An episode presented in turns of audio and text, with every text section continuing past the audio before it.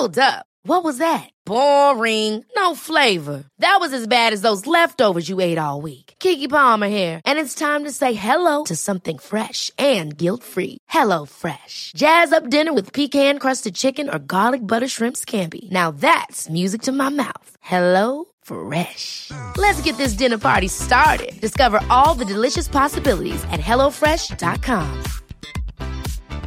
Even on a budget, quality is non-negotiable. That's why Quince is the place to score high-end essentials at 50 to 80% less than similar brands. Get your hands on buttery soft cashmere sweaters from just 60 bucks, Italian leather jackets, and so much more.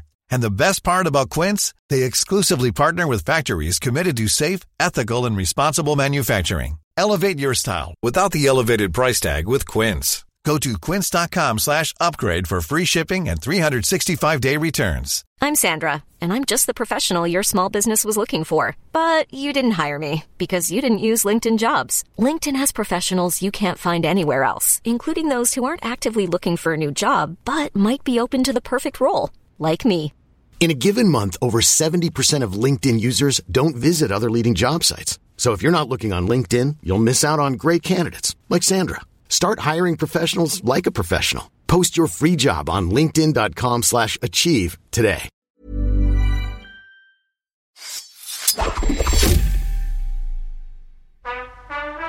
Hey guys, you ever wonder what Phil and I wear while we podcast? You can find out if you join our Patreon. We'll also be talking about the films of 1989, but that's definitely less important than seeing our Zoom backgrounds, our headphone choices, and our sweatshirts. It's true. It's true. You'll get to see all the various pieces of artwork that I have framed on my office wall, and you can see Kenny's garden, sort of. So that's something. That's exciting. It's a hanging garden. It's a hanging garden. Uh, but perhaps more important than anything, uh, we are doing this Patreon to cover the best films of 1989.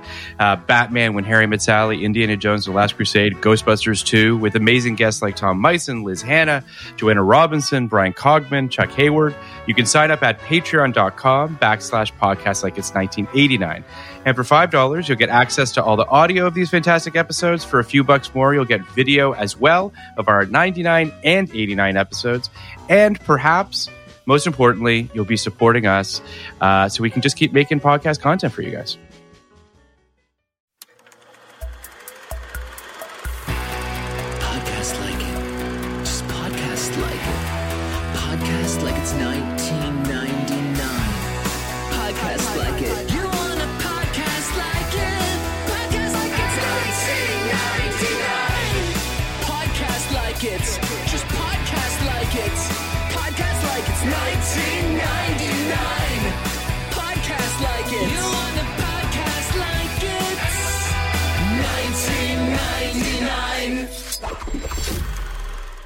Hello and welcome to Podcast Like It's 1999, the podcast where we talk about the films of 1999 from a nice little cabin here in the English countryside where no one will possibly find us.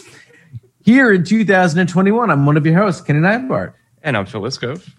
And with us today, the co-creator of the Arden podcast is Sarah Golub. Sarah, thank you for coming on our podcast. Thank you so much for having me on your podcast. With Phil. Thrilling. Yes.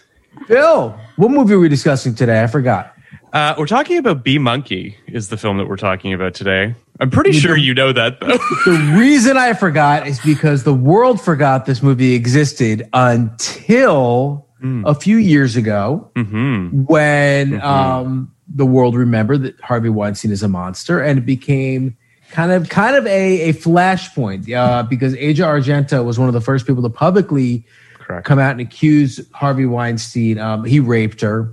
Uh, that you know seems to be something he did a lot, but she was brave and came out right away in the beginning and uh, and kind of set this off. So that is what this movie is kind of known for. There's a- unfortunately at this point. Um, there yeah, is a- it's it, it's what you know for it, it's interesting. This this speaks to this that essentially this film was to be directed by a different director, um, and whose name is Michael Caton-Jones. he Jones. wanted. Yes, wanted to uh, cast Sophie Okonedo. Okonedo, I believe is. I, I'm, I'm sure I'm butchering that. She did great, uh, great actress. She's Oscar A tremendous actress in her own right. Yeah. Hotel Rwanda. Uh, Correct. And been really great in this. Yeah, so he wanted to cast her, and Harvey Weinstein um, said that uh, decided this actress wasn't quote unquote fuckable was the term that he used apparently, uh, and That so doesn't sound like him. yeah, no, it doesn't sound like him at all. So um, the director and Weinstein got into a pretty heated argument about that. Uh, long story short, director leaves, new director is brought on. Um, the director's name, why am I drawing a blank on his name? Michael Radford, I believe. is- Radford, yeah. Yeah. Michael Uh, he comes on. Asia Argento is cast in the film, and um, in 2017, in the New Yorker article, um, she spoke of being raped by Weinstein, and uh, she quote unquote said she felt I had to because the movie was coming out and I didn't want to anger him. Um, it's uh, it's it's awful. I mean, I, I and and and truthfully, I think Asia Argento is quite good in this film. I'm sure that Sophie would have been great in the film as well.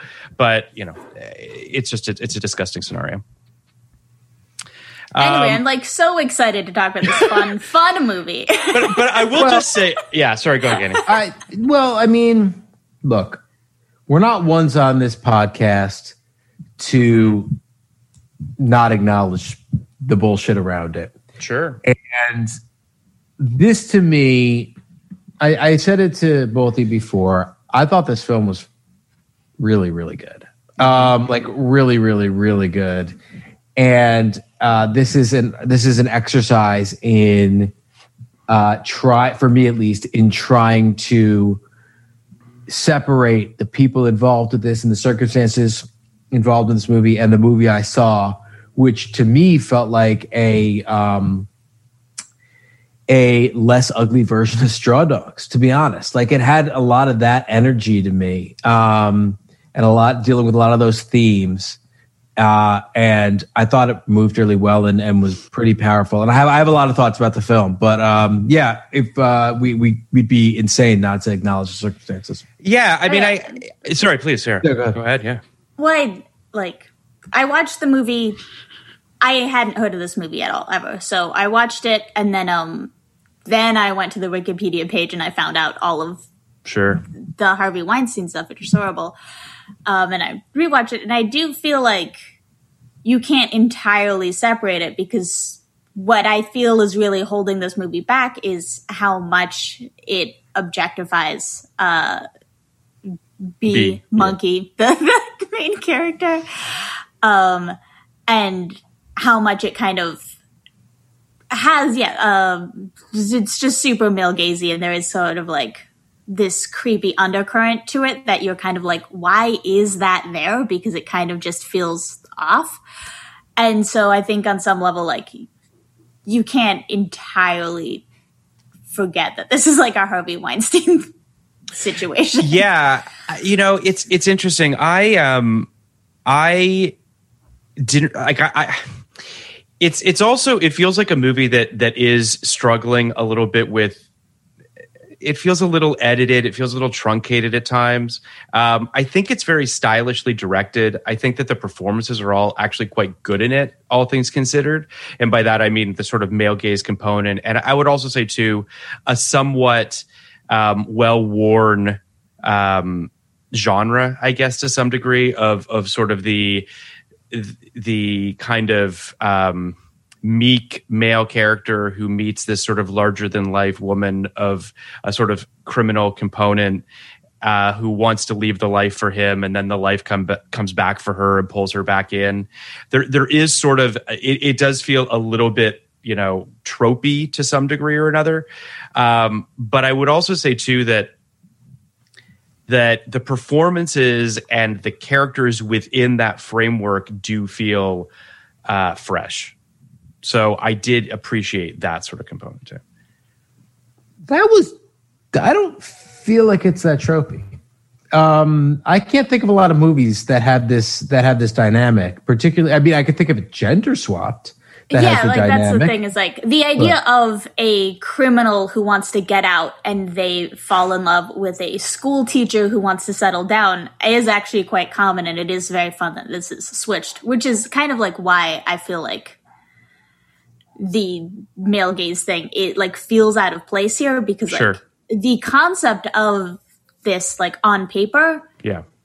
seems like it's so much about like oh of course we're following the the bank route like the jewel heist person the con artist like of course the school teacher character is just kind of on the side and so like the fact that this movie is all in on like well of course you are the school teacher and she's this mysterious it's like it feels off it feels like we're supposed to be in her point of view more than we are um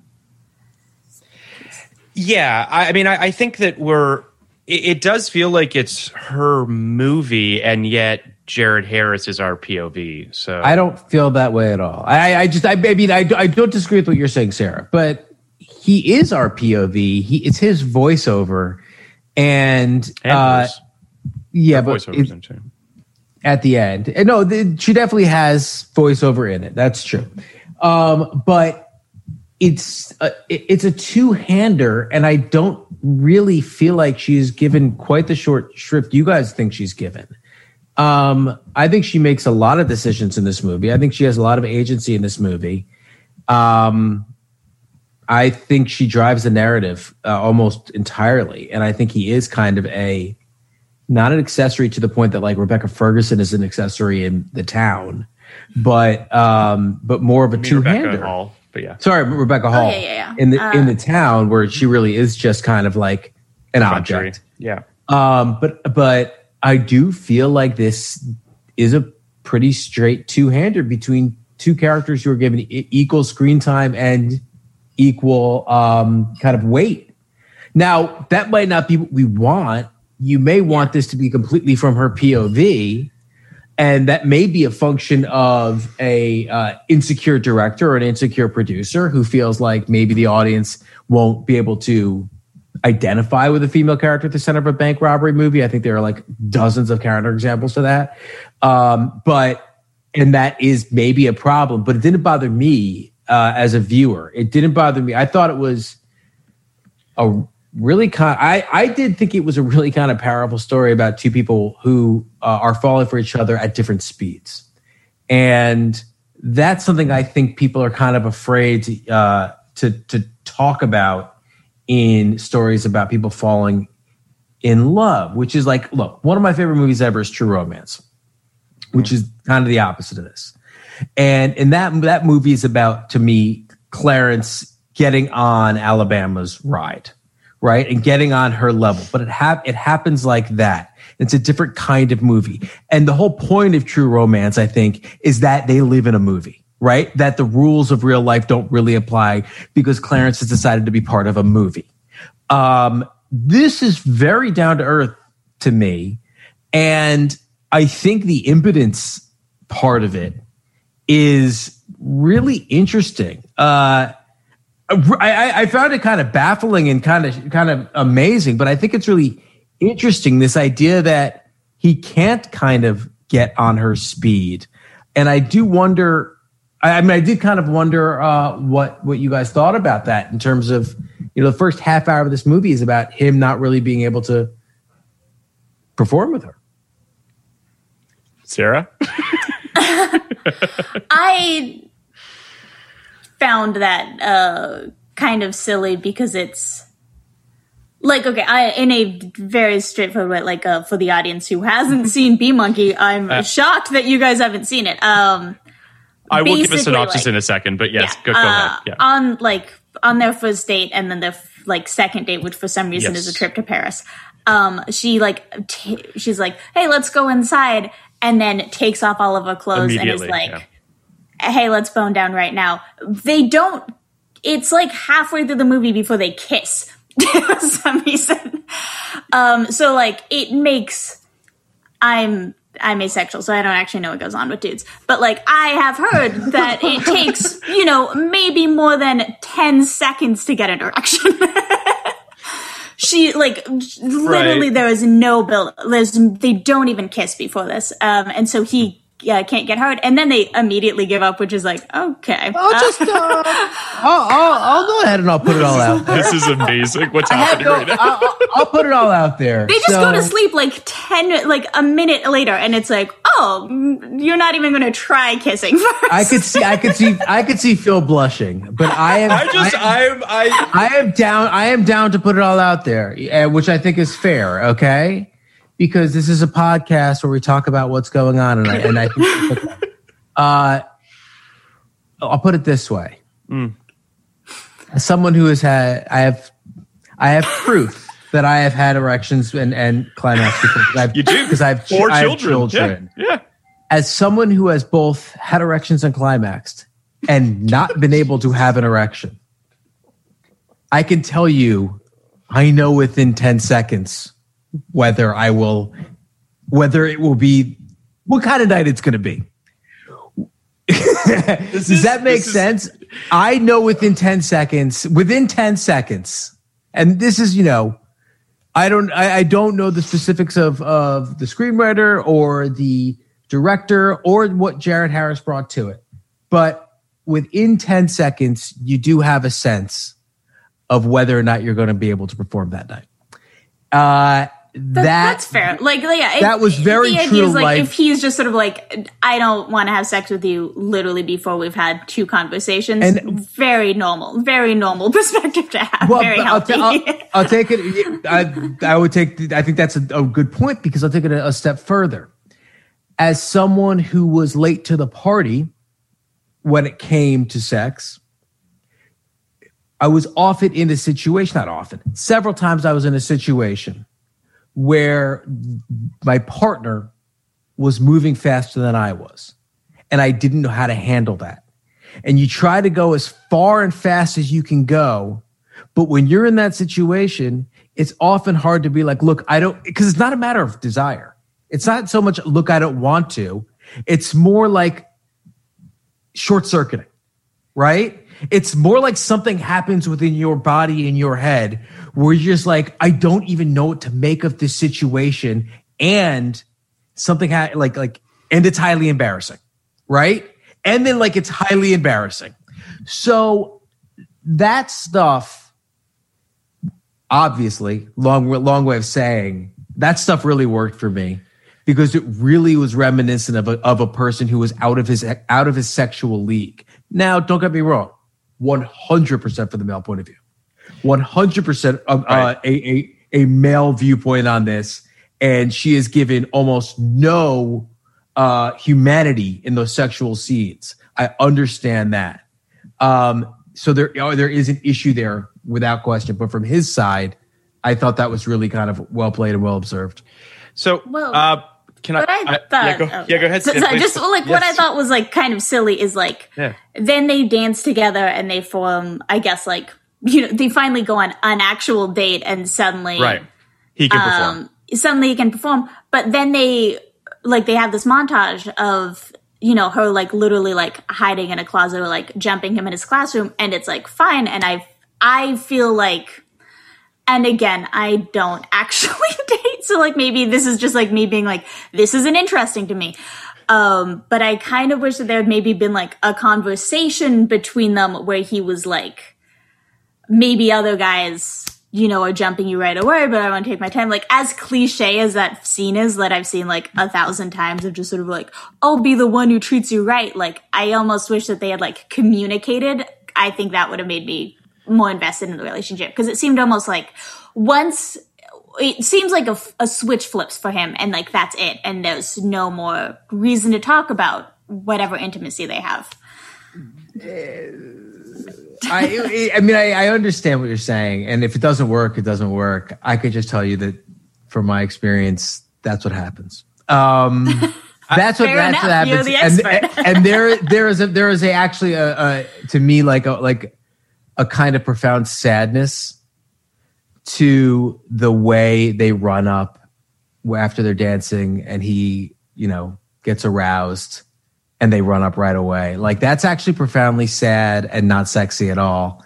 Um, but the, I, to me, at least, this movie has a relationship to sex that I think is again for the male point of view that I think is far more in line than most movies relationships most movie of this period's relationship with sex, which is um we often see like the the more toxic viewpoint of it where sex is a means to an end. Sex is a a thing that you do to brag about se- that that kind of thing which certainly happened but and certainly gets you know seen a lot and it's certainly something to like you know have your antenna up about and and you know call out when you see it but this is the this is the flip side of it which is uh that's the like this very unsexy sex that they're happening that seems like it's some kind of It gets hurdle.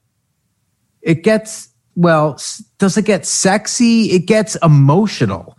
Like they wind up that and that is where the sexiness is i think. They, they do wind up forming kind of a deep connection that i i really believed but there's something about sex in the 90s where like it becomes this barrier for entry that I think he felt acutely. I think that's what I'm getting at. And it's a, it's it's not something I've seen a lot. And I think that was an interesting way to play that this first uh this first act of this movie.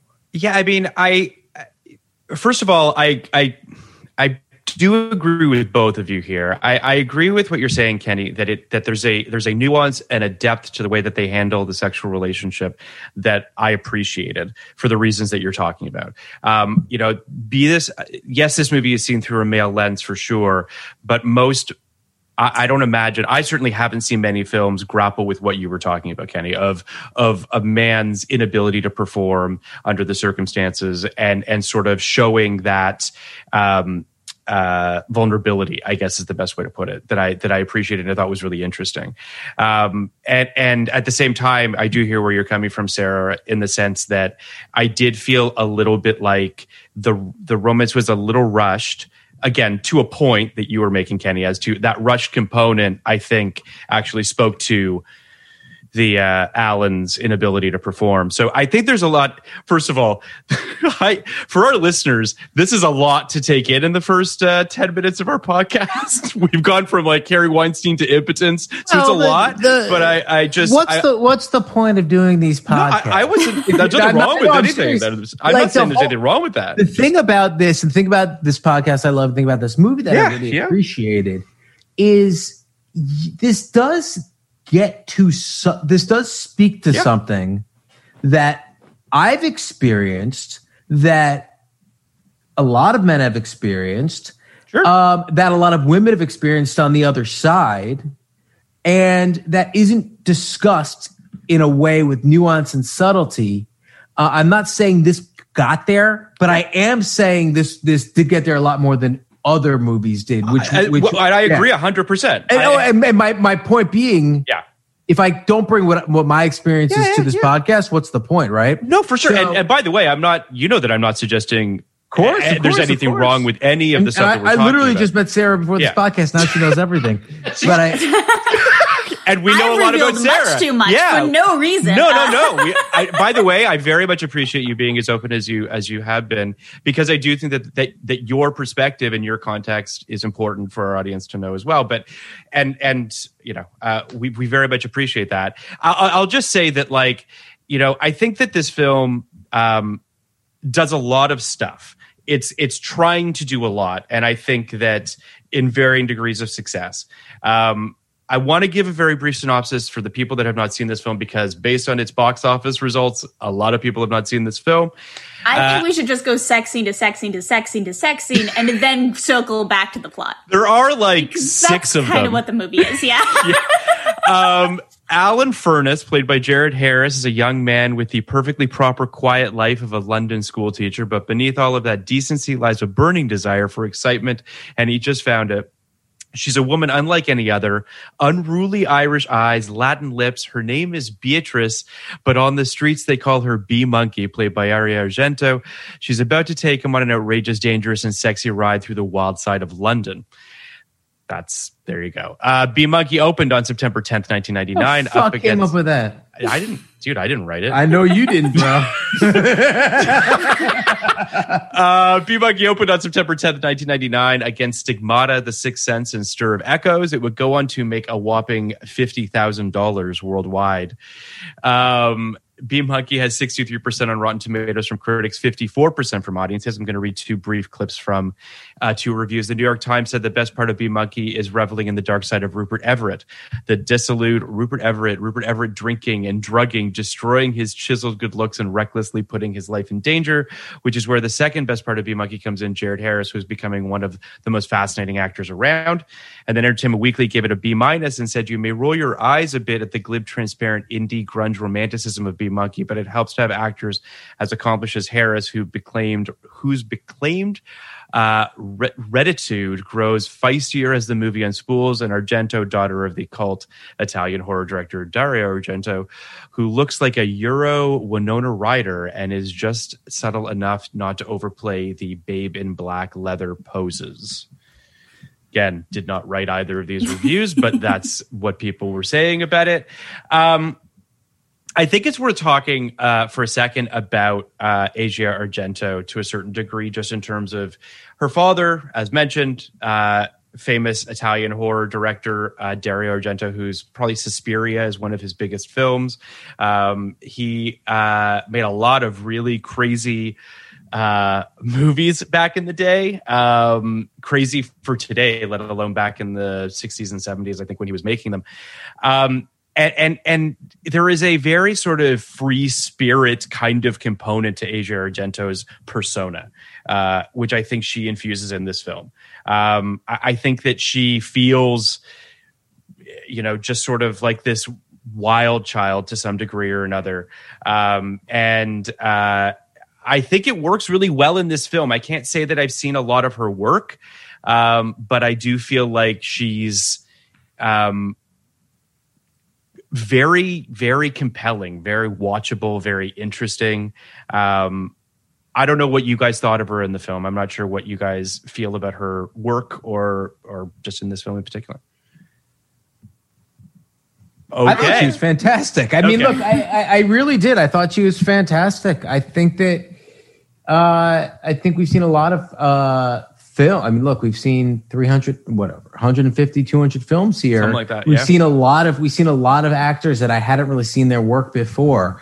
Yep. Um, and I really thought, look, I guess I like this movie a lot more than you guys do. I thought she really carried. hate it by any means just to be clear and you know Well, I thought she carried the film. I thought she was the emotional linchpin of the film. I thought her scenes with all three of the leading men were um, were really strong, and she had to play off them completely differently, um, and did a great job in that. I thought she was a. To- I totally bought her as a you know snatch and grab uh, thief, and you know I think that the look the I think the screenplay gave her questionable lines, and I think she delivered them well. I think that was the weak. The dialogue was the weakest part of this Yeah. this Yeah. movie and the script. Yeah. But um, so much, you know, any any good actor can sell any line. I think. Um, um, I couldn't understand some of them with their heavy accents. So I watched with uh, with subtitles, which very often makes you really realize how bad the dialogue is. but um, but I I really did think she brought uh, brought a lot to this performance and a lot to this film. I mean, um, I I I guess the thing I'm struggling with because I really did like it is how manic pixie dream girlish she is. But it's different right? Like it's the, there's a sarah you kind of alluded to it or you, you mentioned in the beginning there's a creepiness to this Yeah. um and i think from i, I i'm oh, whenever i see something that's about love at first sight which is what this is essentially about right Yep. my antenna goes up and you start to wonder what exactly is the film trying to say here and what i mean uh, love at first sight i don't really you know necessarily believe that's a thing. Um, certainly not love at first sight. Obviously, people are attracted to other people, but you're supposed to believe that he is in love with her. So, what does she represent to him? Now, that you know, I think that's that's the question of the of the beginning of this movie. Sarah, what do you think? Yeah. Well, like to speak to the manic pixie dream girl aspect of it, uh, I think people sort of took that term or that concept and they've used it as a new, you know, liberal way to hate female characters. Because, like, for me, the problem with manic pixie dream girl archetype is that it's it's a character in a movie or a TV show who is the most interesting person and because they would overshadow the male lead we don't get their point of view. That to me is the problem with that is it is a very interesting woman who has to stay mysterious to not overshadow the dude like the problem to me has never been those characters it's been the presentation of those characters and Sure, something yeah.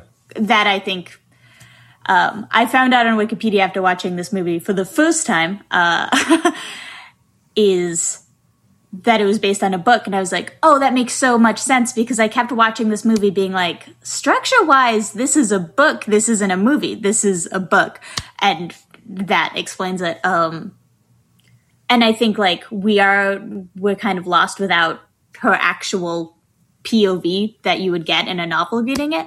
Right. Um, but I- I, think Sorry. I think this is more fair to her than other other movies could be because like we do actually see we learn a bit about her family and her job and you know her coworkers and her roommates so she's not just like just this mysterious figure um and i think the frustration that i have with this movie um and like we'll get into my grade but like i really do feel like it's like right down the middle is that I can so clearly see a better version of this movie, and it. I feel like everything in this movie there's either too much or too little of it, but it's just uh, kind of walking this line where like I think this movie gives her more credit than many other movies might with this type of character.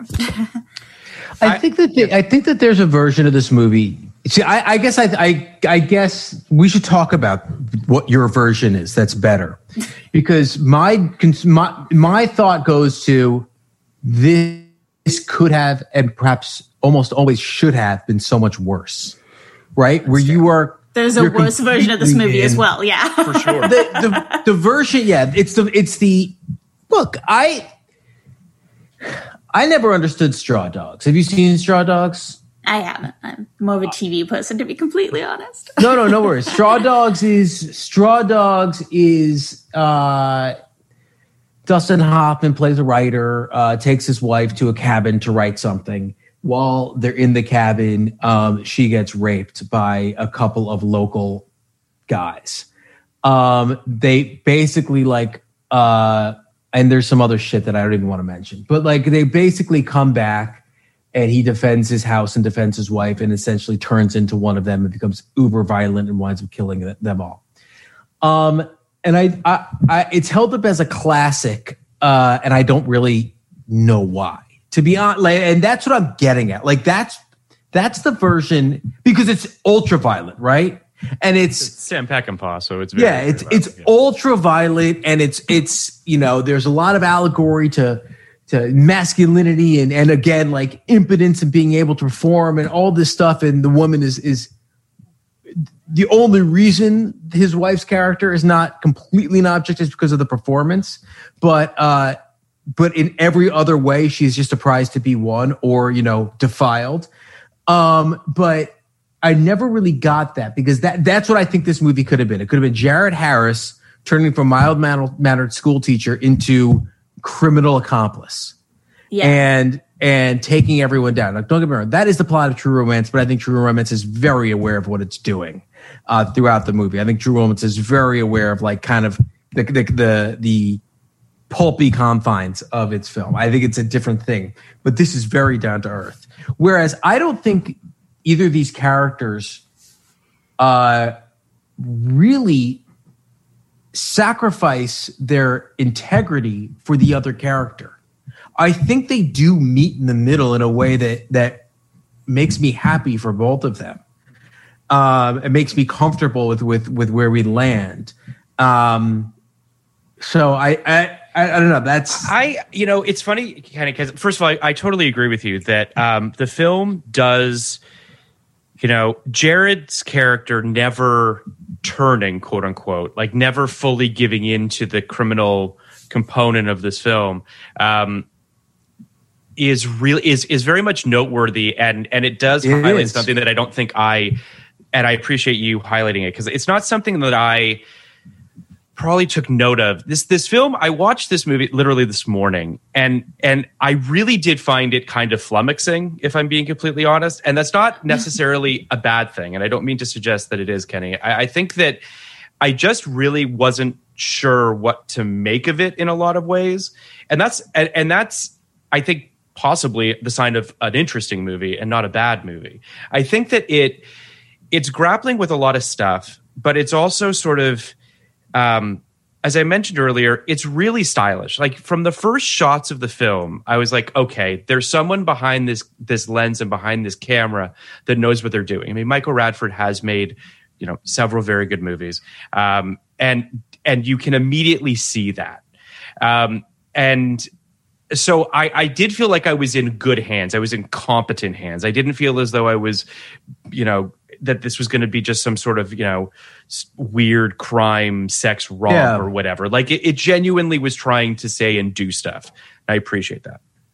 And I, I, I was expecting, I was expecting a budget version of like a lock stock, right? I thought that's Yeah, where we yeah, were yeah. going based on the log line. I thought it was going to be like a female led lock stock, all about the crimes, maybe some sex and romance thrown in. Um, and, uh, you know, I, There's A good actually not much crime in the movie, quite almost frankly. none. I, I, like at best, I was hoping for a good time at the movies, and at worst, I was expecting like my least favorite type of movie, which is a bad British movie. But um, I think It's no this- Winslow Fucking boy. Brits. uh, you know, right? It's it's like there's nothing where, but I've seen so many movies like this, not in years, Yes, right? This yes, is yes, something you see all the time. This is very post Pulp fiction kind of like thing. Trainspotting, Yeah, lock, yeah, stock, yeah, layer cake, all that shit. Yep, yep, and yep. it almost always feels like a dick measuring contest, these movies. Right? Like even ones with female leads. It's like, you know, who could say who could be meaner, who could say more, you know, more disgusting words, who has the biggest guns, who who who's, you know, the, the most vile during a robbery. And I like some of these movies. Like I love Sexy Beast. I think Sexy Beast is a great, Great film. movie. Great movie. So like I it's not what I feared it would be. It actually reminds me more of a movie like The Limey. That's like kind of calm and kind of Yeah. contemplative and kind of I, I I really can't I can't overstate how much I liked that Jared Harris Jared Harris's character uh kind of found his self in her but didn't compromise his morals I- uh, was willing to lose his job and was willing to kind of like change his whole life, but he would he held the gun up, but he wasn't going to use it unless like he one hundred percent had to. So I I I want to also, I, I, I think it's worth it. I sort of mentioned this a little bit earlier, but it is worth mentioning too that like the casting of this movie is really interesting. Okay, like the idea that your criminal trifecta is Asia Argento, Rupert Everett, and Jonathan Rhys Meyers. Those are three people that I never imagined I would see in a scene together, and I and and I I felt they had they're just they're all very different energies, and then Jared Harris, who also has a very different energy. I think that yeah their first dinner date scene is really interesting because of the energies that they're bringing to it. The dialogue we've all mentioned, the script is fine. Like, and I'll just, you know, it's whatever. But I think that they had a really interesting energy. What did, what did you think about that, Sarah? Um, yeah, well, you bring up, uh, Yeah. both of you brought up something that I feel like I, I do kind of want to commend this movie for, which is that something I did really love about this film. And I, I didn't hate it. Like the problem is I feel like it's so close to being a movie I love. Like that is kind of the, that is that. the Yeah. frustration that like sure it's it's very far from being a terrible movie, but it's 100%. it, yeah. it's got so much good stuff that I, I wish that they had just dived in on. Something I love about this movie is none of the criminals are remotely intimidating. Like just the big, the, the largest, like Yeah. biggest guy in the movie is the one who is presented as a total helpless dope who, you know, throws up on himself and like Oh my god. can't hold a gun or whatever. Like that is the lo- physically largest criminal Yeah. guy, and then the the big scary guy that like everyone is hiding from just looks like a middle manager. Like That's some he- rough. That's yeah. He has some rough hair going on. yeah, and I I like that because like realistically. That's probably what criminals look like. I mean, if you are go breaking into a bank and then people can't describe you later, it's probably because you look normal. Like, it's- I just as an aside, are you watching the uh the This Is a Robbery on Netflix? I don't know what that is. Oh, I haven't, but The I art just thief? finished the last scene podcast about the uh, Gardner heist thing. Yeah, I'm, yeah, I'm, that's I'm what really it is, into yeah. heist right now. Actually, I'm, Yeah. I'm glad I watched this movie because I'm on a real heist kick. It's it's just funny you should say that about the uh, about the composite sketches because yeah, that comes up. That's a, I'm enjoying that that quite a bit. I love heist too. It's also nice. You know, the, the nice thing about heist versus you know all these other true crime pro, uh, all these other true crime podcasts, documentaries, or whatever is no one died. So Yeah, I, you know, it's not some grisly murder. It's uh, you know, there's that whatever. But but I agree with you. I we you know a movie we did that did this really well was Ghost Dog because Ghost Dog didn't uh ever glamorize its thieves, its criminals, its it's it's gang members, you know, they're really mafia guys. They made them goofs, not even like buffoons, just like just like and then not like not like idiots, just like guys that you just you you just wouldn't want to be around because they're just ugh. And I felt that with this movie too. Even like even Rupert Everett, who like is basically the guy you'd most want to be around.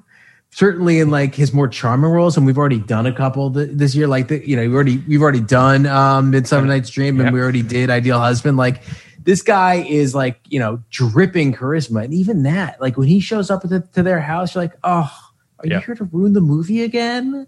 And you're like, so I think that, I- I Jonathan his energy. Meyers. I like Oh, I don't energy. mean I don't mean Yeah. that about. I don't mean that he's here to ruin their moments. That's yeah, all I mean. yeah, yeah, yeah. And Okay, uh, I, I and think they weaponized Meyers- his charisma really well because I you're do like, too. Oh, that Yeah. is a guy who you follow around for a few years, and then after a while, you're like, oh wait, there's nothing under there. Yeah. it's just that surface level charisma, and I got completely taken in.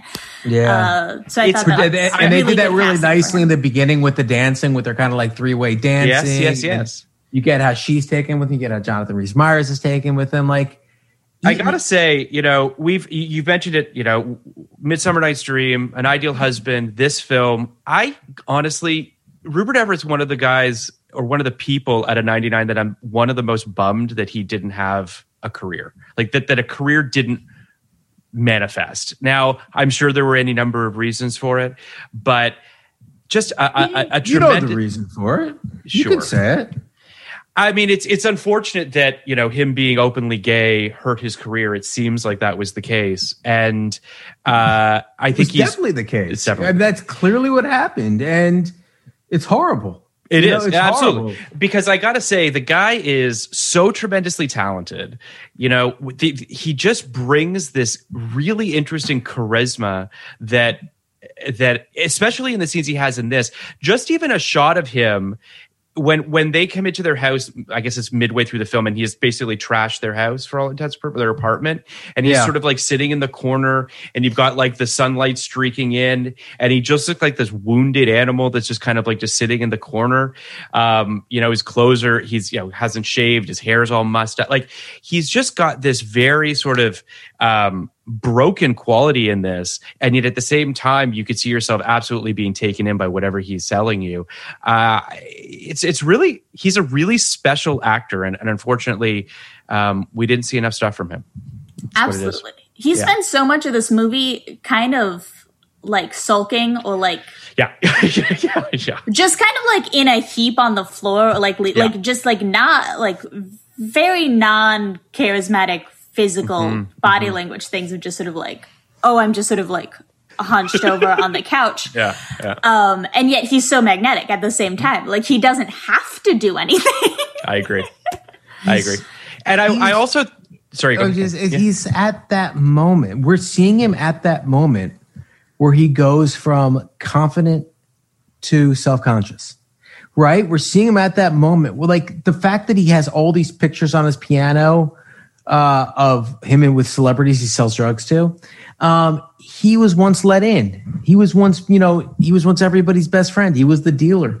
And now he's just, it's falling apart for him at this very moment. And I mean, that those are always narratives I like. I always like the idea of fall. I always love falls from grace um, because I think they're, I, I think it's pretty profound to have and then have lost.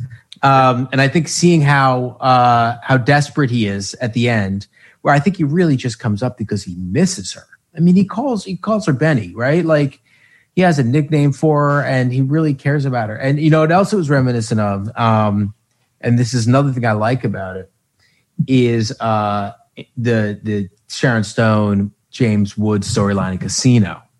That idea of it's it's very it can it can be very hard for two people to try to make it when they're from two completely different walks of life because people have pasts and people have, you know and, and pasts catch up to you um that's the true no matter what of it for sure. Yeah, that, yeah, that it's true no matter yeah. what. But in this particular case, like she is actively trying to like quote unquote go straight. She says earlier, "I have a straight job," Yep. and that's clearly very hard because she was the, the codependency. They were they were parasites, right? They were just parasites on her. Um, and she, it's very hard for for her to you know not feed them. So And I, I think that that folds into the the Bruno character, the Jonathan Rhys Meyers character too. I mean, this guy who's been sort of, um, it, it does feel like the world has kind of metastasized to him, the criminal underworld, if you will, and and just this idea. and he's of- only eighteen. yeah, yeah. So there's there's there's and and his you know his He's a feelings runaway. for for Asia Argento's character. Um, he does a really great job as well. I mean, I, again, it's a pretty stacked cast, and and I have to say too, you know, Jared Harris, who has obviously had a, an incredible career um, and the range of stuff he's capable of doing, um, unbelievable. Um, but there's something about him in this film, this this vulnerability, this this intellect, um, all of it that's that's very much on the surface that you see in you know obviously he's incredible in Mad Men. His performance as Lane and that is is unbelievable. Um he's very good in the terror. Uh he's good in Chernobyl. Like he's just he's just a guy that you can always rely on and knows is going to give you um a three-dimensional performance and and he's tremendous in this. Um Yeah. did what are your thoughts on Jared Harris Sarah? Oh, I love him. Uh, I I just uh, finished The Terror, and he's uh, incredible in it.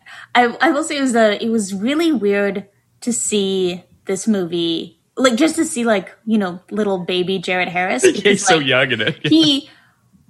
Uh, God, I hope he doesn't listen to this. But like he, he I looks, highly doubt it Uh, he looks way worse somehow. Like him being young looks Back wrong then? on him. It doesn't. Oh, I feel like he's supposed to be 40 and him young just looks like like when they kind of like put a wig on an older person to play herself in a flat it just looks off. Um and I say that as like someone who does think adult Jared Harris is like very sexy. And, like Interesting. you know a, a character actor way. He's got a great voice which the sh- which the movie very smartly is like let's just have him talk a lot.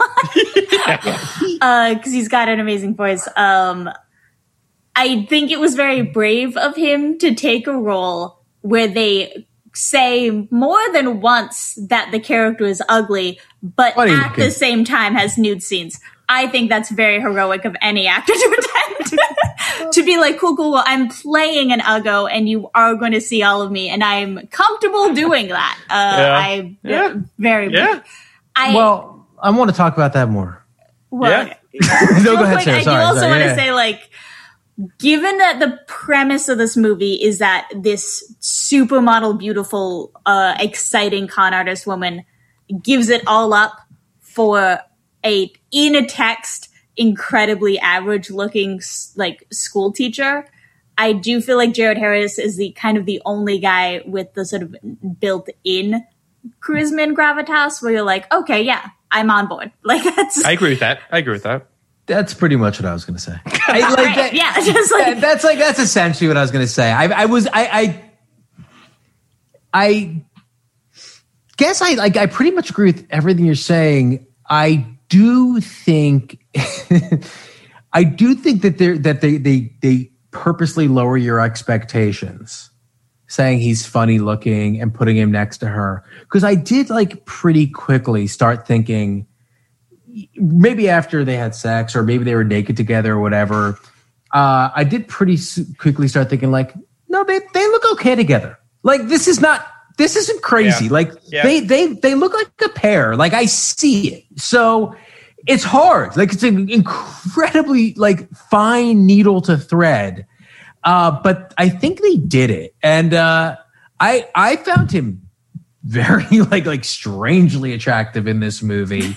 Considering i'm not like you i think like lane is like like not a good looking guy. And i think older jared harris very charming totally understand why like a person would want to you know spend their life with him because he seems great. But um no i like he does read funny looking to me but not in like a buscemi way more in like a you know a karen hans boy kind of way does that make sense phil Yeah, yeah. No, I'm sure he's a definitely boy. a Karen boy for Yeah, sure. so For that, you know- I, I I do think, and I'm just sort of I was like cycling through Jared Harris roles in my head. He does feel like a guy who's often cuckolded.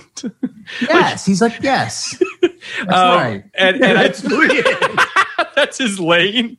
Um, Yeah. and and and I don't. That's not necessarily a bad thing, but I do think that like Lane's character on Mad Men has a similar energy to this in the sense of him sort of. There's a powerlessness to that he that he's emanating, and yet he does have charisma and control. It's this weird push and pull that I that's interesting. Well, I think Mad he's like Men- he's a very settled performer. Like I Yeah. feel like anytime I'm watching him, Mm-hmm. like regardless of the circumstances he is in, because like yeah, often in Mad Men and definitely in the terror when everyone's fucking dying, like he is like kind of like there is a finite amount of stuff I can do about the situation, but like he always seems sure of himself, which I think is also Yes. why like um Yeah. I, There's a confidence in that yeah, for sure. I, yeah. I loved him playing. I think he's my favorite performance of a Moriarty in um yeah, he's very good in Sherlock the, in the too. Sherlock Holmes movies. yeah. Um, and he played like a villain on Fringe, and I think that's like why he's a good Yeah, he did. villain is because like when I feel like if you were to sit down with a negotiation with Jared Harris, you would just immediately be like, "Fuck, that guy knows exactly what he wants." yeah he's smart And I, I think that's yeah I still really in this movie, I don't think it sold me enough on the relationship, on what they kind of both wanted, especially considering that like in the first monologue, he says that he wants an exciting life and then he's never into it at any point an exciting Yeah. life is offered. It's true. Um but point. I s- sense the script fails to sell you on he represents stability. Mm-hmm. I think Jared Harris steps up to the plate on doing that on his own. I think that you know it, it's funny you bring up um, negotiations because another role that he's tremendous in is the uh, Kelly Reichardt film Certain Women. Um, he has a he's uh, I guess one of the male characters in that film or one of the male leads in that film. Um, but but he's just um, I don't know how he does it, but this conveying confidence and weakness at the same time is is a real talent. Like there's just there's there's this truthfully, I think it's just there's a humanity to him, and we all we all contain multitudes, and thus he conveys that in a way that I find really fascinating. well in in mad men for instance Correct. Yeah. uh, in Mad Men, for instance, his it's so nuanced and so smart, but by virtue of his position, he has the confidence. He, he should have confidence going into every room, knowing that he's protected and that his voice matters. But by virtue of being an outsider and being in a room filled with your, you know, Jon Hamms and John Slatteries, uh, he probably he you he also probably feels, and this is you know this does have something to do with the way he looks, but also something to do with the fact that he's British, and something to do with the fact that those guys were like you know fucking American charisma, like up to a thousand.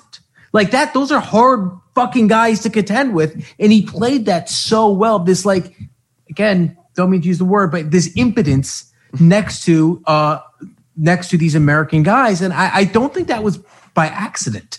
I think that was like I think I, I think that that was very built in on a meta level. This on a you know on a um on a allegorical level of Britain's relationship with America at this point of time, particularly when it came, came to messaging, particularly when it came to, you know, uh, when it came to, you know, keep calm and carry on versus we're going to stick a boot up your ass. I, I think that there's something to that. And I think that part of the reason I like Jared Harris so much in everything he does is because I love the quiet dignity of keep calm and carry on. I love the quiet dignity of like someone who, you know, knows that he has the goods and in the right situation presents himself in the best possible light.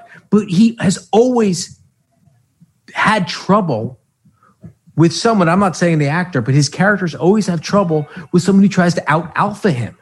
And that's a really interesting kind of place to be.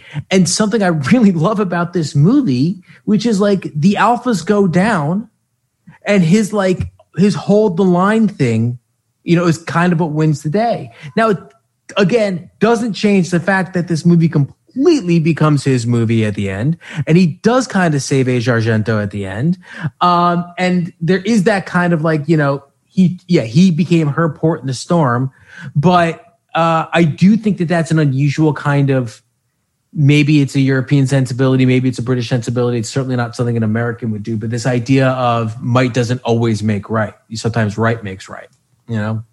Yeah, I, I think that's a great point, and I think almost that's that is the flip side of the stability I was talking about. Of like he in this movie you mentioned like um he doesn't compromise. You know, like he he's willing to like just sort of like he'll lose the job if he loses the job. He's not going to like do something dishonest to keep it.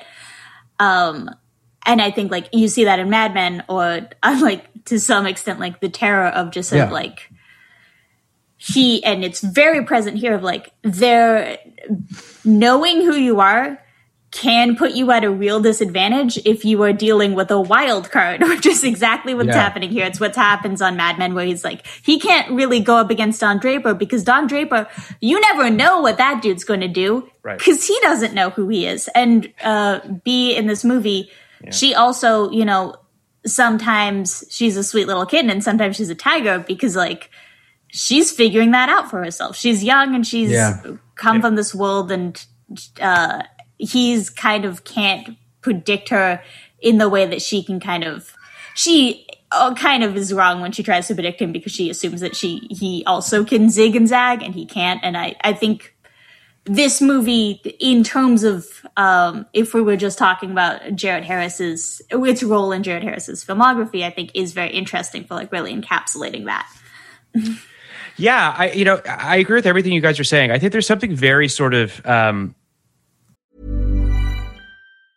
It's that time of the year. Your vacation is coming up. You can already hear the beach waves, feel the warm breeze, relax, and think about work. You really, really want it all to work out while you're away.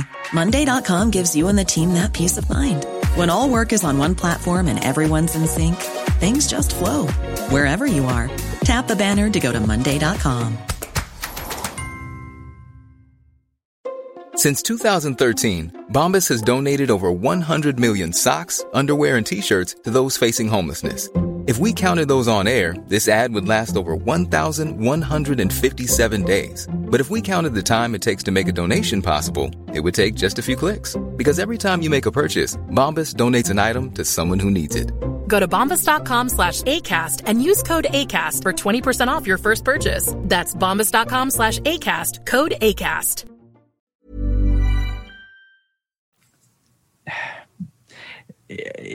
when when I think about how sort of stable he is, if that makes sense. You said it yourself, Kenny, that, that neither of them. I mean, I guess B to some extent does I don't want to say evolve because that makes it sound as though she wasn't evolved to begin with, but she does change a little bit. It feels like by the end of the film, right? Yeah, that she she's has an arc. she has an doesn't. arc. Yeah. yeah, and I don't feel like he does. And that's again, that's not a hindrance on the film necessarily. I like the fact that he's solid. I like the fact that he knows who he is and he knows his rules and he knows sort of where he wants to land.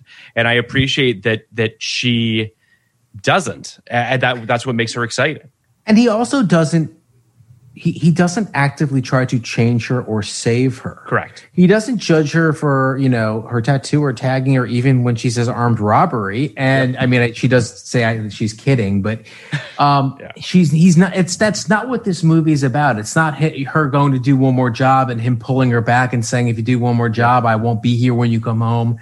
It, it, that's just not what's going on here. It's, it's, now don't get me wrong. Like maybe he I should felt try like to it change. really was.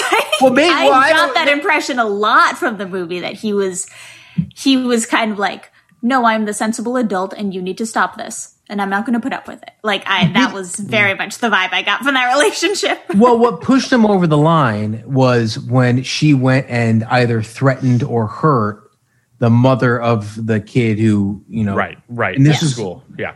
Yeah, the kid at school uh, who was threatening his job, and yeah, I mean, I, I do think there's a question of like, okay, so it's on one hand, it's good that he doesn't say anything. On the other hand, she is a danger to herself and to him and to people around him. And when what's the what's the reasonable response to that? Walking away or trying to help or, or what? At that point, you do get into a more a bit of a moral and ethical situation.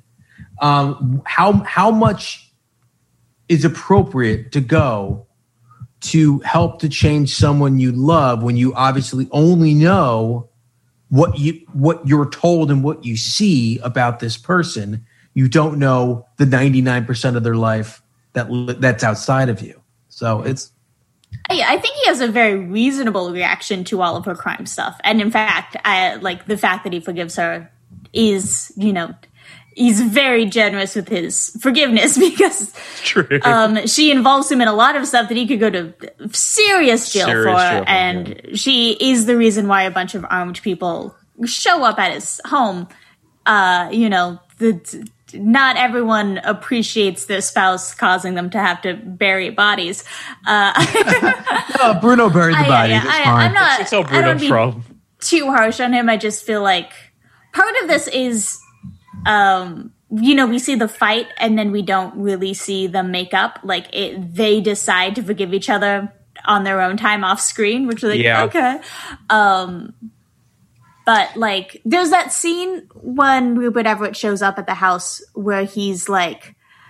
You're always asking me to prove that I love you and I'm always doing it and you never do anything. And in my head, I was like, you are just you have made all these decisions for you." like Jared Harris decided to move to the country Yep. and accept a new job which is kind of the only like that's a big sacrifice but that is one that mm-hmm. it was completely his idea mm-hmm. and then meanwhile she has cut off cut herself off from all of her friends her you know her family her support network they were they were bad people but it's still like a sacrifice she's gave up her job in the city she Yeah. moved from london to a fucking cabin in the middle of nowhere where you see that she doesn't have any friends in town she doesn't Yeah. have her own car she has to walk into town like She seems I- happy though.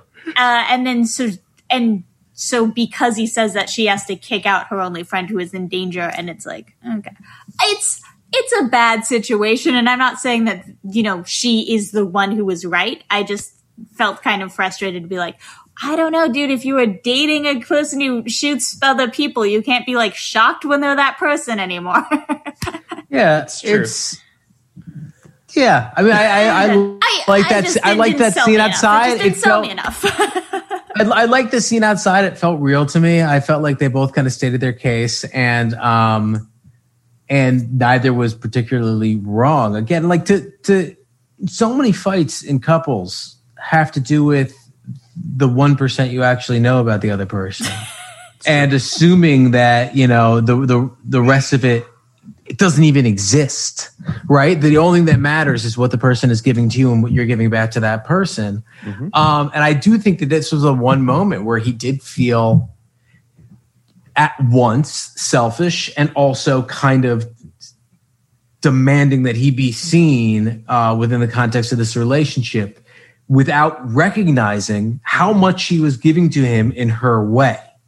Yeah. And that's I and that I think does kind of like speak to, you know, this last to me it was kind of that last hurdle between two people who still haven't quite met in the middle. Um so- yeah, I, I think I mean I Kenny the the the connection that you made earlier to to true romance I think is a is an apt one in the sense of it's sort of this idea of two people from two very different worlds. Um, you know the the criminal world sort of colliding in the middle of that, um, and two people trying to sort of see if they can coexist. Um, I, I think is is is really compelling and I think is quite well done in this, despite the fact that, you know, I, I, I probably I do agree with Sarah that I do wish that there was a little bit more meat in those earlier scenes prior to the the sex stuff.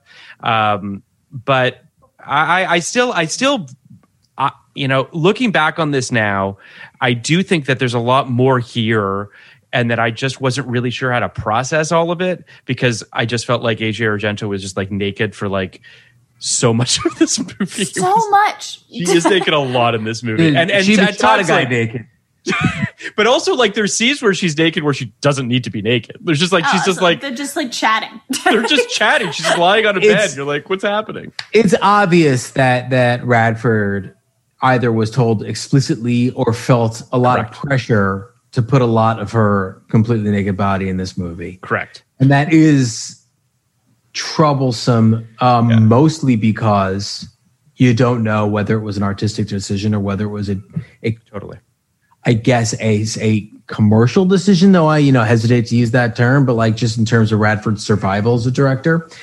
Um, so, but here I want to say one thing about True Romance because the reason I love True Romance and I think it's a better film than this is because everything that happens in this movie uh, is absurd, and and um, I love that because I love watching a movie.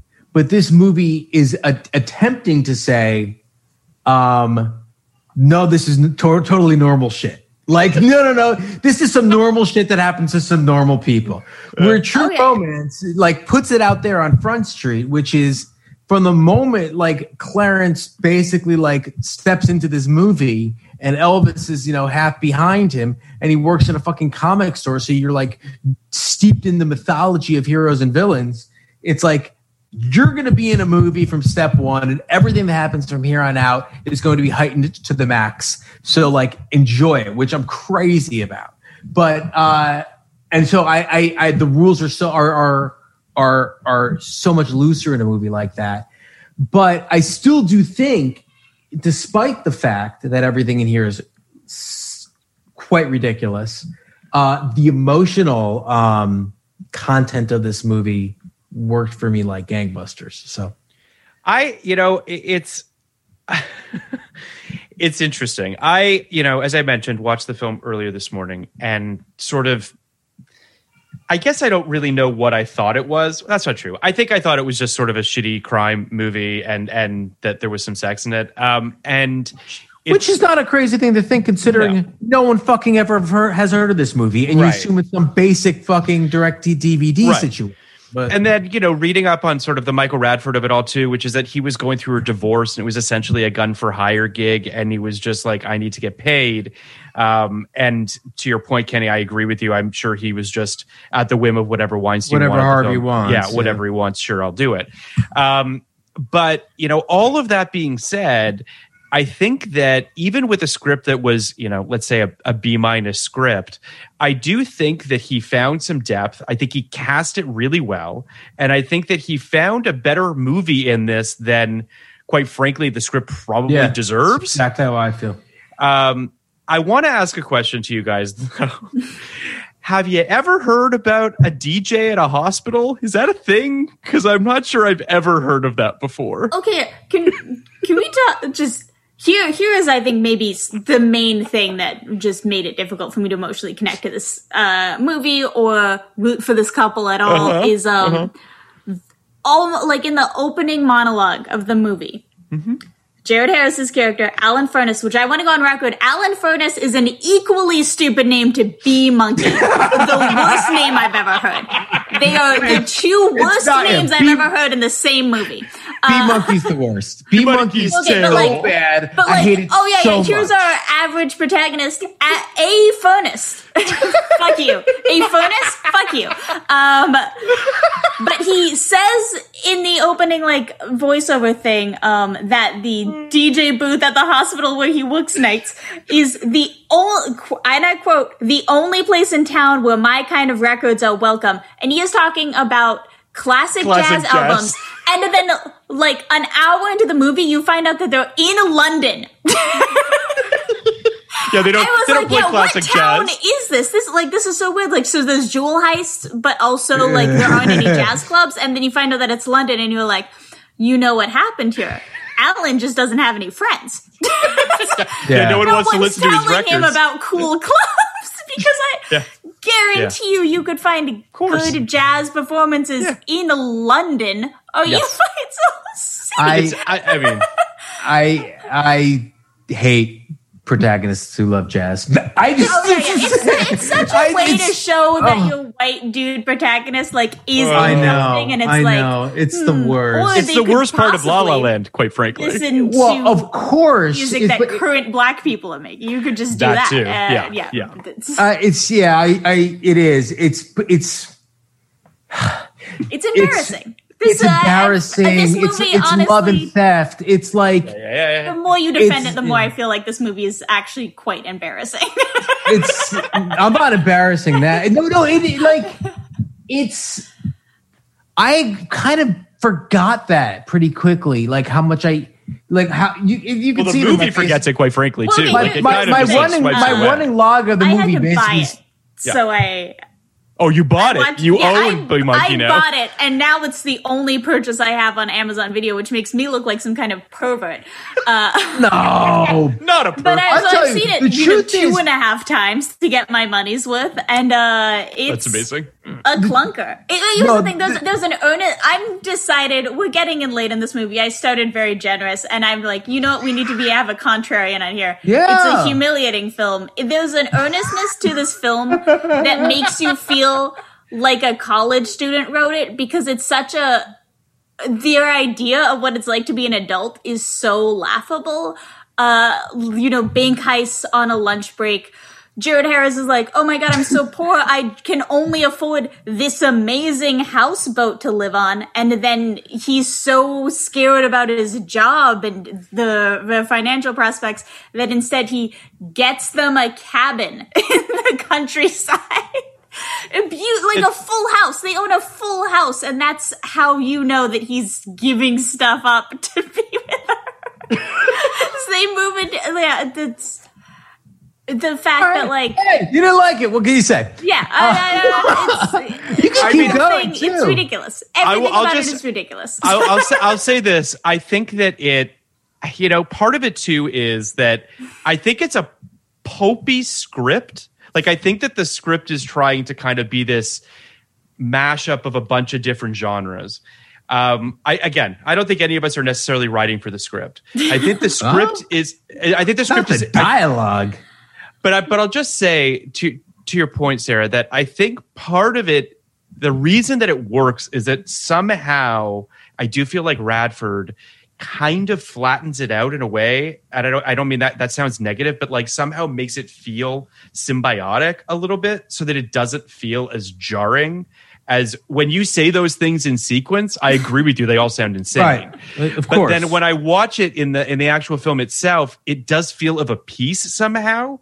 So it doesn't feel as like I mean I, I made fun of the DJing at the hospital because I think that's fucking stupid and dumb and and and they kind of sweep it under the rug pretty quickly as well. But it, it also just sort of feels like kind of pointless. But going to the cabin at the end is also sort of like I mean we've all seen the the heist movie or the whatever that ends at the cabin Yeah, like up Skyfall. north or something yeah or Yeah. whatever and that's fine I'm fine with that but you were going to say something Kenny No, I don't have anything else to say. I mean, like, I think you said it really well. There are like there are like a lot of things.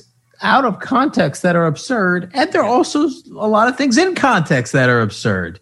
Um, but to me, at least, it wasn't uh, absurd to the point where I was offended by it. Now, Right. certainly no knock if you were, um, but I, but it didn't, it didn't like distract me. Like certainly the stuff that is a lot harder to take is the stuff we talked about this whole podcast, which is you know the the, The any film that feels like it's not made by an artist or a group of artists for the sake of artistry, um, or conversely, by a group of mercenaries for the sake of commerce Right. does does feel like it puts you in a very weird place mentally.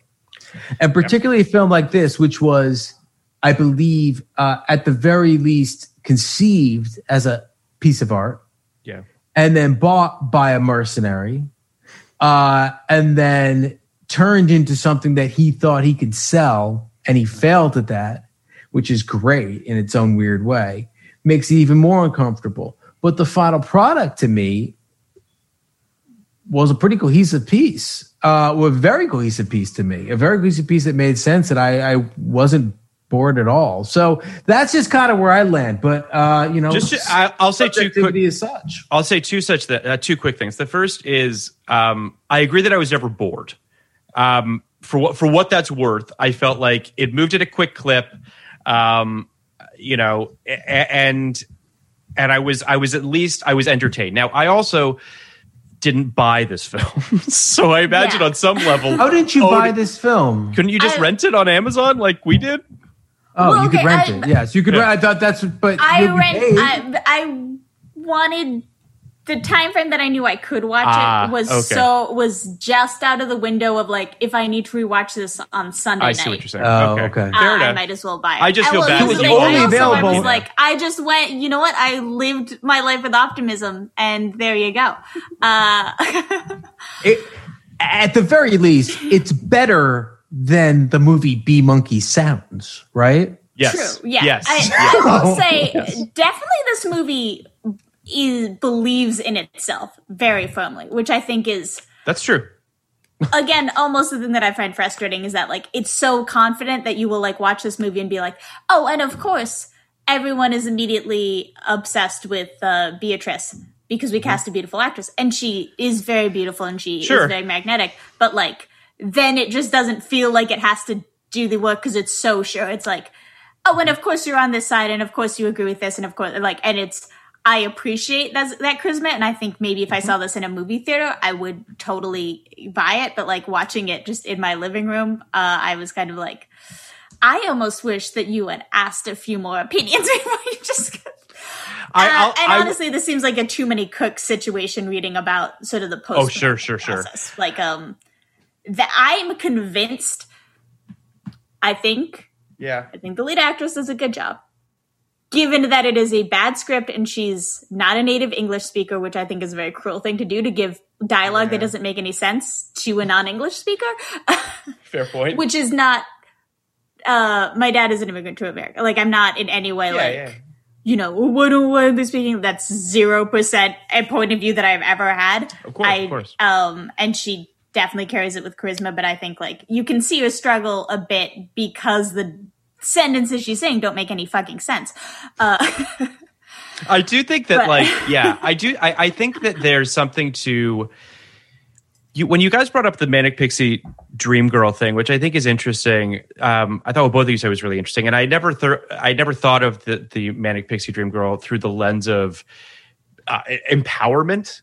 You know what I mean? This idea that like that the female character being more interesting being seen as an inherently bad thing, I think is is an interesting perspective that I never thought of before. That's that's not what it is, though. No, I, I, mean, I, I'm not suggesting yeah, that necessarily that's what yeah, manic here. but- pixie, manic pixie dream girl is, uh, to me at least, Mhm. an unwillingness to to flesh out a character for whom you've been given, who for whom you give, to, excuse me, to whom you give a few interesting, exciting traits, but mostly just to serve as a you know romantic interest for your male characters, and it's it's Okay.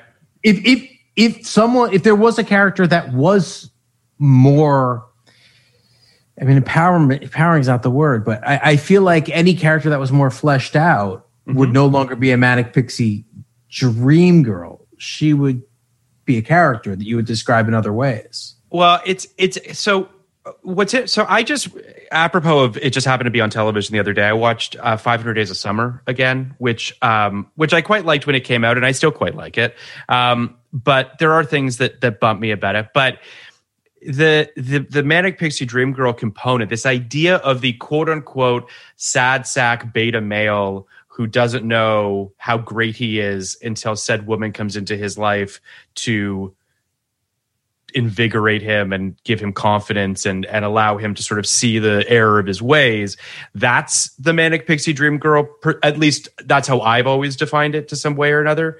Um, and i don't think that that's what's happening here. In fact i think what's interesting about this is what we said earlier which is that alan is stays the same. Yeah. she doesn't I think- actually change yeah. him I, I think that 500 Days of Summer, to its credit, is is somewhat of an a somewhat of an inversion of that trope. I think at the end, when she you know declares herself to be a full character and that she's Yes. not here to fix him, uh, I think that does kind of blow up the idea of. I totally agree yes But I, I, I, I respect that about that movie Yes. a lot. Yes. So- I think that one of I, I think the two examples that everyone kind of points to is Elizabethtown and Garden State are the two most sort of Garden glaring State's examples. Pretty bad one, yeah. Wait, I heard 500 Days of Summer get a lot of shit for that, and I think. But I think that- what that Kenny said is interesting. Yeah. That they do kind of invert it by the end. Oh yeah, yeah. No, it- I I liked it, and I I liked her character, but I Yeah. what I was like, uh, what I mentioned earlier of just sort of Mm-hmm. like th- the awareness of that trope becoming a new way for people to shit on women. Yes.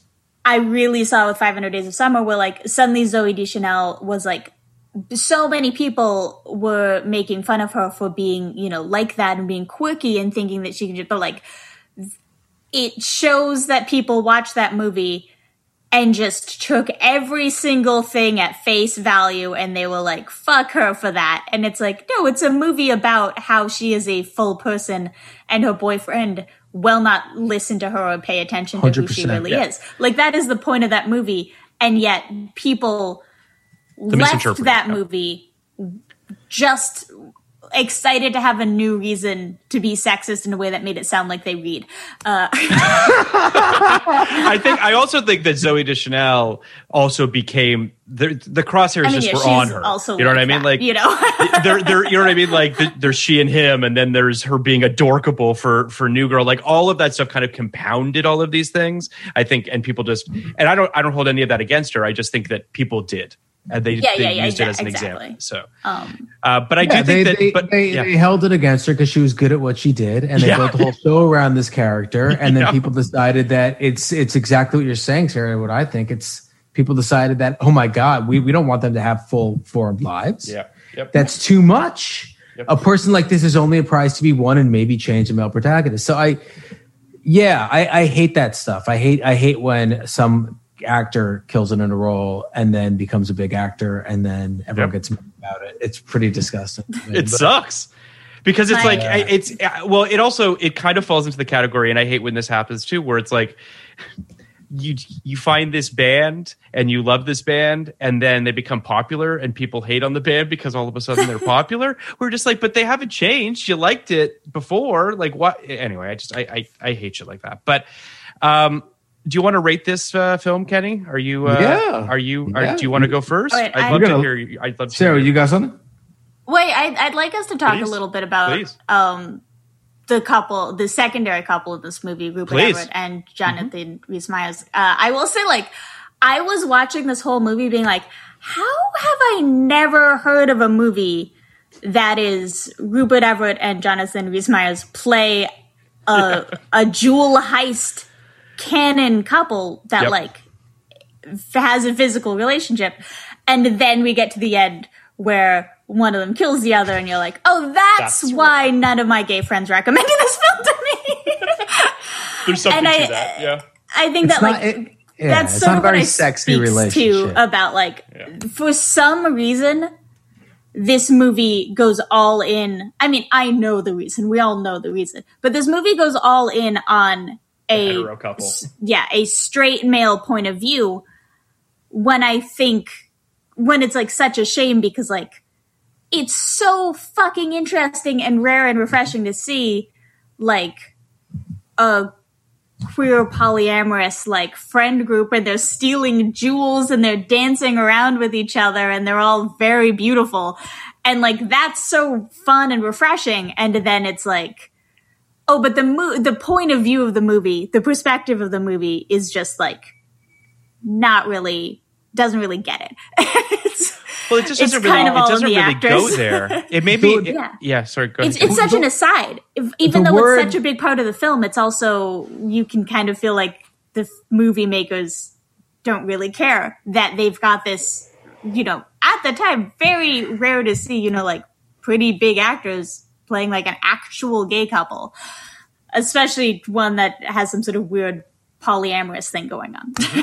I, I do think that now there this is troublesome in its own right, but they weren't a couple to me. He, Rupert Everett was was dating a child, and he you know he he he turned eighteen in the movie. He was a runaway that I think Rupert Everett took took. I in. didn't know he was 18 in that scene. Okay. Yeah. Um, I will say laws in England are different. That's it's no, He- it's uh do not date a child. That is disgusting. but it's it's not. I mean, of course it is. Of course it is like partially that, but yeah, I thought of more- he and more to the- uh, Oregna were like basically the same age. So I, I think it was his 18th birthday. They said at the Oh, okay. um, at the bar, but that's uh, but, but no, but I'm not like, but I, but I'm but I'm not standing here being like, uh, I, I got you. It's not that. It's Yeah. more that he was. It's more that he was a runaway, and more that he was so vulnerable, and that he was being taken advantage of, and uh, you know, essentially kind of like Olivered into a life of crime um, to some extent. And I do feel like that, uh, you know, his kind of it's it, it at the ex, at the um, what's the word I'm looking for at the expense of this potential gay romance, which could have been interesting uh, if done differently. You did have the story of uh, essentially like an abused kid who found his freedom um, and kind of did away with his abuser. But that's how I looked at Rupert Everett's character as a um, as a real kind of creepy Bill Sikes type who takes in these runaways and sleeps with them and has them do crimes and um, you know deals drugs. But Yeah.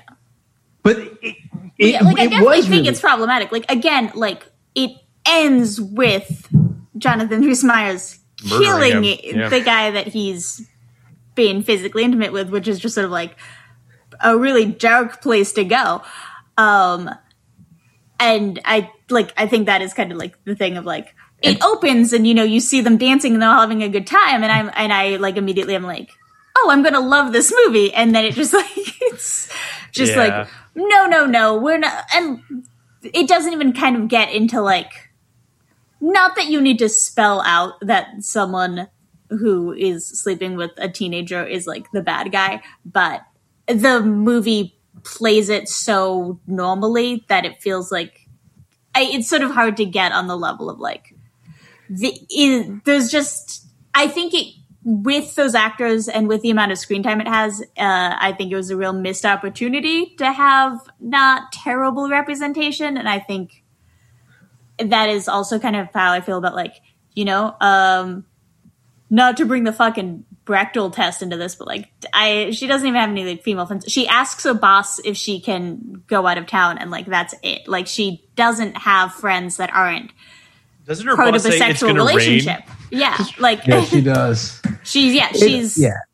she goes they- from they- the couple she's sleeping with to Jared Harris who she's sleeping with, and she doesn't have outside people. Yeah.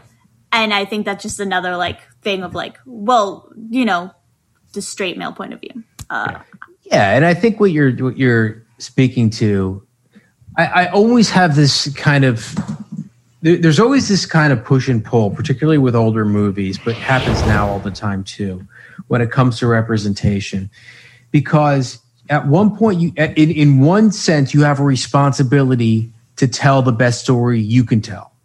And if you've decided that the best story you can tell has a gay couple that's represented this way, okay, fine. On another level, so many movies made by straight white men that have gay couples in it and tragically for those gay people, Yeah, whether yeah. it's through violence or whether it's through AIDS or some kind of other thing that kind of has this like undercurrent of, well, that's what happens if you go gay. so there is this, there is this like, it's hard. I, I actually think it's hard to like, I think it's hard to, uh, to, um, to critique these movies alone because in and of itself, I didn't have that issue with this movie. But Okay, it with, all like, made sense in the film. I context, yeah, Yeah. But taken like at, like at, like its place within the fabric of movies, particularly Weinstein movies, movies in 1999. We've seen so many of them where like being gay is something to be laughed at or something to be feared or something to be fearful of or fearful for. Um, it is one of those things, and it, at this point in time, 1999, kind of the main thing that you know there should have been some more sensitivity. I I agree with you in, in how you tell this story and less kind of like a cautionary tale. But and and like in a weird way like okay i i do want to be you know self-aware like acknowledge that a movie that i watch in 2020 uh 2021 now is it's not going like it was made two decades ago like Yeah, it was made a long i time ago, yeah. understand that it is not going to be as progressive as we have gotten like we have moved further and i don't want to like hold it to exactly the same standards or to uh, hold it to the same tropes that have developed since then, and then like suddenly punish this movie from 1999. But I think the thing that I couldn't really let go of mentally with this is that I feel like, given that this movie ended up kind of being a huge bomb, I think it could have had cult status if it was a movie that was made to kind of be like a not necessarily like a camp movie, but like a movie that was designed to be for women and for the queer community and have this kind of like pulpy, fun, sexy vibe to it. Yeah. But it like it's so much about how you know assi- it's so much about assimilation. Like I ca- I couldn't stop thinking about how much it was about assimilation with like her you know no one says her name correctly uh, and she has to learn how to be domestic. And the end of the movie the happy ending of the movie is her learning to blend in with these Yep. british ladies um, which is like fine. But like i think it i think this movie would have found its audience if it had kind of had a more fun queer attitude about it. Like i think it could have had like a nice little cult status. And it didn't. And i think that's that is the thing that breaks my heart when I see old stuff. Uh, that like, oh, you guys were so afraid Yeah. of not Yeah. having white men see this movie that you kind of ruined it for everyone, and then white men didn't show up, so then you were screwed. Mm. Yep. yeah, yeah, I think with the title like "B Monkey," you pretty much already I mean, said yeah, you that, pop for I, cult they status. should not have kept that title. it's a terrible title. It it's, It's- really puts you off. It tells you It's nothing about the upsetting film. to me. Yeah. I mean, honestly, like if the title It is sounds like it's for to children. me. Yeah. It's- it sounds like a children's movie. A, You know, a the- furnace, well- B monkey. But the other thing is, is uh, yes, but it also makes me think of spanking the monkey, not the movie, not the action. And Oh, that's that's true. uh, Yeah, it it does almost feel like it. It also makes you think it'll be much more of a comedy than it is. It's a. I think it's of not- Monkey Bone personally. yeah, that's- monkey Monkey bones, spanking the Bone. monkey. Uh, monkeys are silly. They're silly. I don't like the term. That's why silly in- movies use in monkeys general. in the title. Yeah, a yeah. Well, monkey. There you go. But um, let's rate it, Phil. Let's. Uh, yeah, let's all right. rate it. Uh, I'm. I'm. Uh, do you want to go first? Me? Yeah. You want me to Yeah. go first? I'll go 1st gonna- I'll go first. I'll go first. All right. Uh, I so um, watched the film this morning, coming into this podcast, knowing very little about this film prior to watching it. Um, I gave it a 55 coming into the podcast. Um, I I was sort of, you know, I didn't hate it. Um, I, I felt like I certainly wouldn't tell people not to watch it, but I don't know that it that it really I just I'm not sure that I, I locked into it. Um, as I mentioned earlier, I found myself sort of just flummoxed by it, and just I, I'm just unsure as to what to think of what they were going for.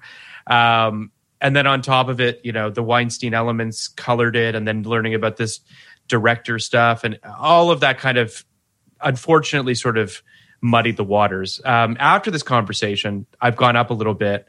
Um, I'm at a 65 now. I feel like it's far from a bad movie. Um, I think it's a I think it's an interesting film. Um, I think the stuff that you highlighted, Kenny, is really interesting and valid. Specifically, the uh, the whole uh, erectile dysfunction component that we spoke of earlier at the top. yeah, Kenny just gave a thumbs up for our listeners, um, and uh, and, I I just felt like. Um, I don't think I gave it its due. I think that it's still messy. I think that the script has still got some serious issues with it.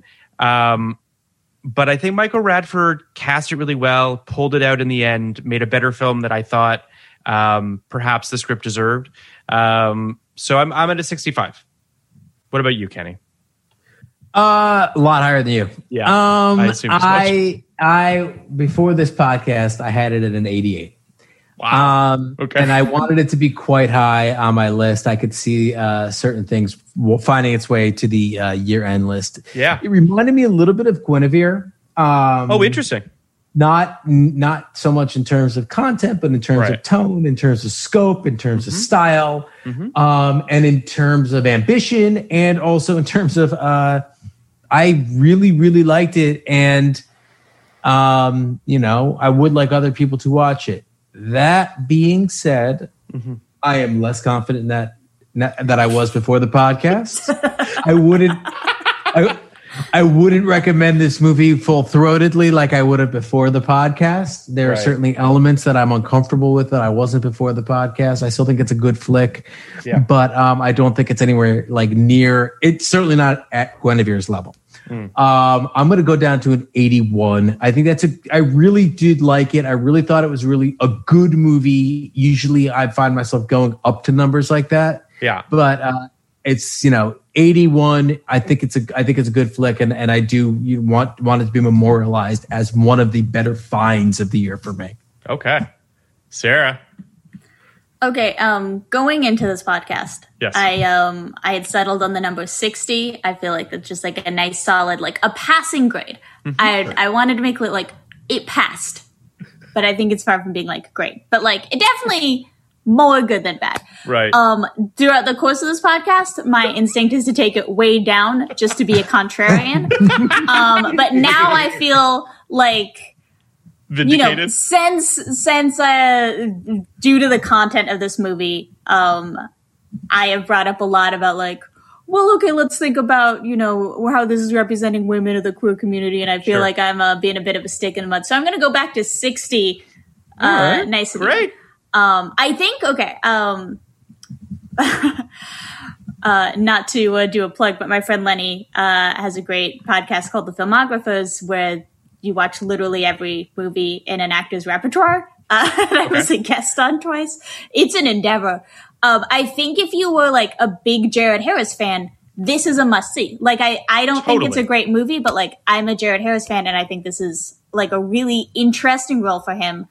Um, I will say as a heads up, you see his whole ass. Uh, I That could, that's a plus for And- some and people. it's a Here's the pretty- thing. Here's the thing. that's a good I was, ass. I That's a good was ass. shocked. I was shocked. His skin flawless. I wasn't expecting that. what I I was wasn't thinking, expecting man. that flawless skin. Uh, oh yeah but I, if i had as that someone ass I might show it. respects him so much, I kind of wish that I hadn't seen his whole ass. But I do think plenty of people that would be quite a treat. It's not bad. I'm Yeah. not saying that. Uh, No, it I was surprised me. That's Yeah. all. Uh, can i can i point out something that's interesting phil Please. Yeah.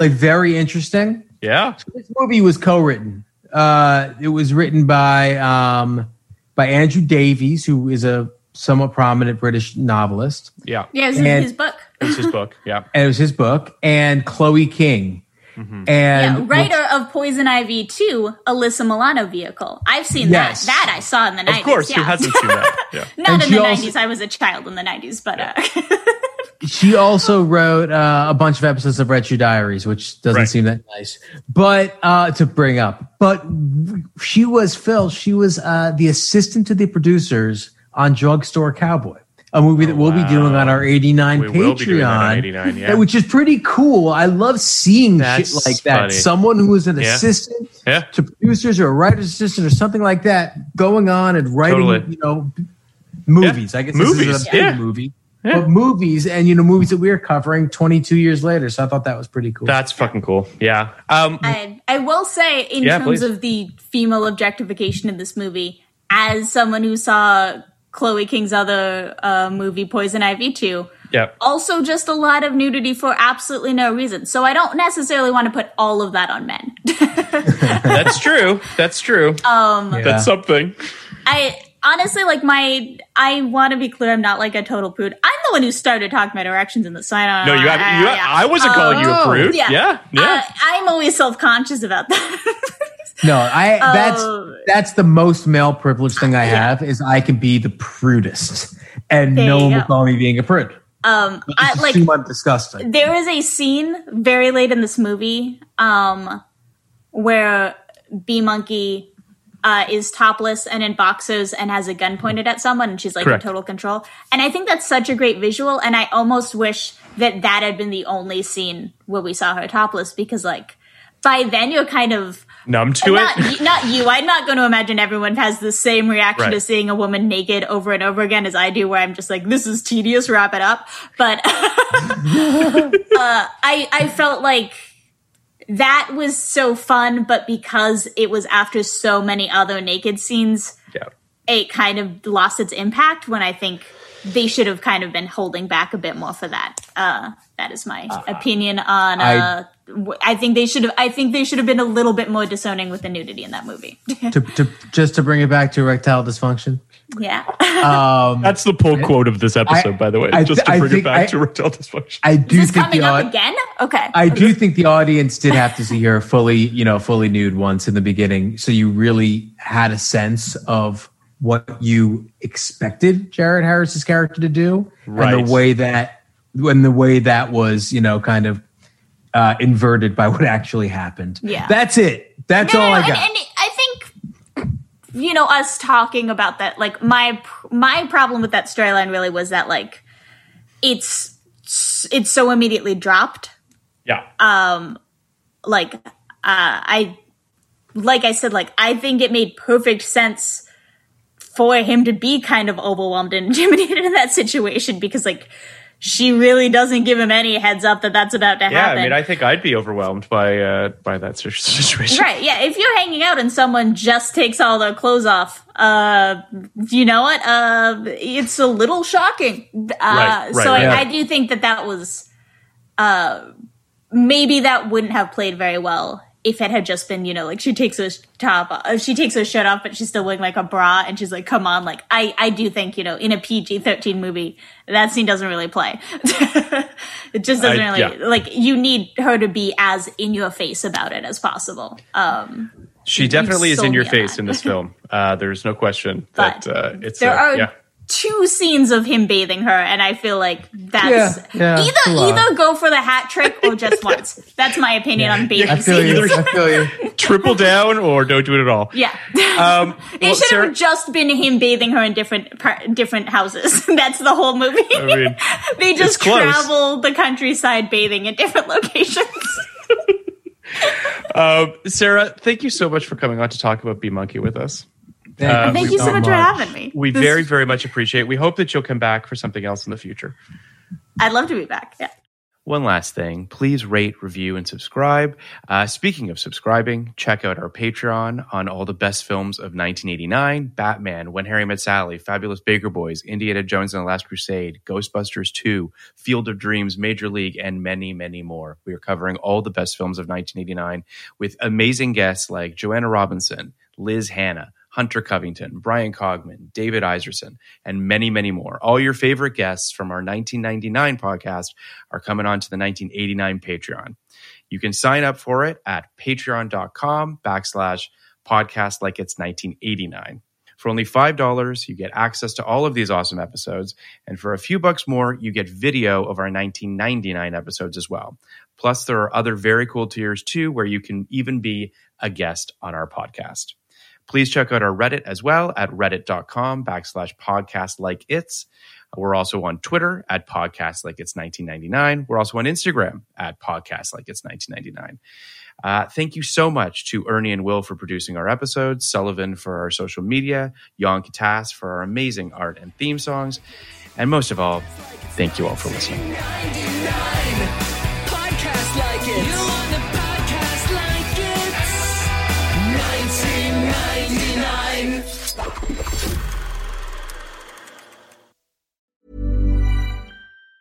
Planning for your next trip? Elevate your travel style with Quince. Quince has all the jet setting essentials you'll want for your next getaway, like European linen, premium luggage options, buttery soft Italian leather bags, and so much more. And it's all priced at 50 to 80% less than similar brands. Plus, Quince only works with factories that use safe and ethical manufacturing practices. Pack your bags with high-quality essentials you'll be wearing for vacations to come with Quince. Go to quince.com slash trip for free shipping and 365-day returns. Ever catch yourself eating the same flavorless dinner three days in a row?